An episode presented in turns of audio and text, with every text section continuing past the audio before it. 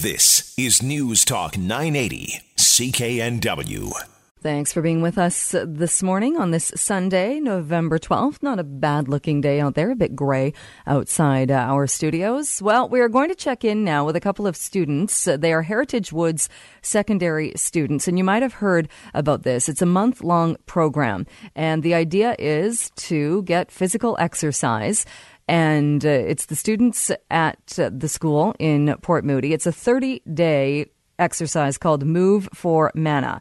The challenge is to be physically active, and the goal is to send therapeutic food, mana, that is mother administered nutri- nutri- nutritive aid, uh, to Africa for every 500 calories burned. Now, joining us to talk a bit more about this are two of the students taking part. Uh, Ishana Lodhia and Mikayla Susin are on the line with me now, and I'll bring them both on the line. Good morning to both of you.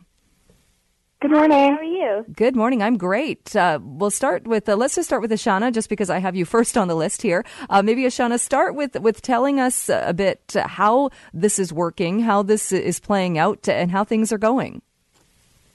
Yeah, for sure. So basically, we've been using an app called Active for Good, and it was created by Troy Hickerson. And him and Mark Moore basically made this challenge, and it's a way for students to track the calories they burn, and the app will pick up on this, and then they can translate that into mana that will be donated by Food for Famine Society and World Vision Canada. And this is going really well. So far, we've saved almost a 100 lives. That's uh, pretty impressive. Yeah. And Mikayla, what's it? How's it been like with the? Is it been increased physical activity, or how challenging has it been? I want to say that uh, there's a lot of students at our school who are very excited about this, and I have noticed like people even leaving the classroom to go to the bathroom or whatever. They make sure to bring their phone with them, and they'll leave the bathroom or sorry, they'll leave the classroom saying like, "Oh, got to get my mana steps on my way walking through the hall." so I think everyone is um, working harder and getting more active because they have this motivation. And, and, do you know, have you seen or talked to any of the people who are the recipients who are getting the food? Uh, we have not yeah, been able to do that. Or have we? Um, I mean, we've kind of talked to them. All right, well, that's okay. Not, it's okay if you haven't. Directly. Sorry. I'm just trying to think.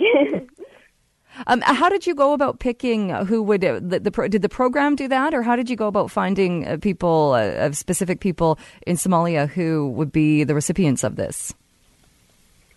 Well, it was kind of interesting because our teacher Marilyn Nunn she wanted to get the whole school involved, so she um, got one of the classes, social studies classes, to research three different countries, and then based on what they found, they were going to choose a country that they thought would fit best for this challenge and wanted to donate to. So it kind of got everybody involved in this whole um, progress of making the project and doing it.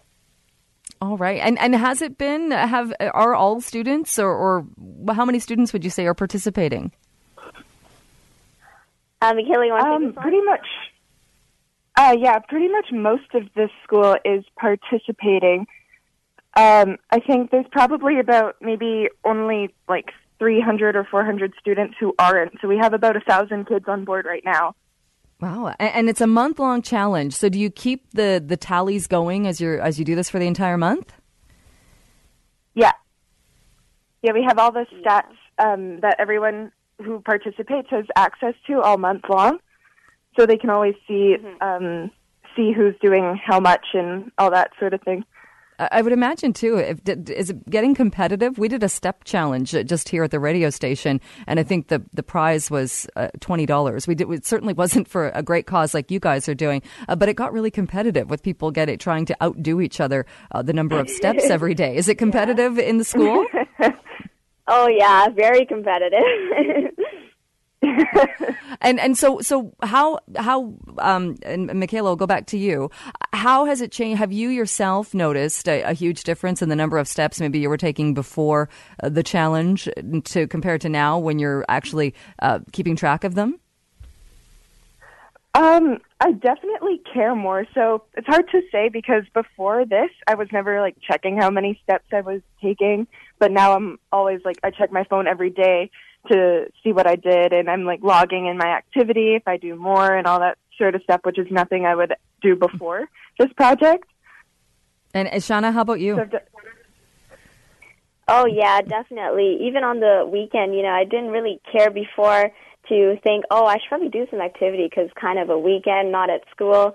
But now I was like making an effort to go out of the house and actually do some activity, and it makes me feel better about myself knowing that I'm also staying fit as well as saving so many lives just from my own home. Uh, do you think you'll continue uh, doing this after the challenge? I think so. I think after a month, it's kind of become a sort of habit for people.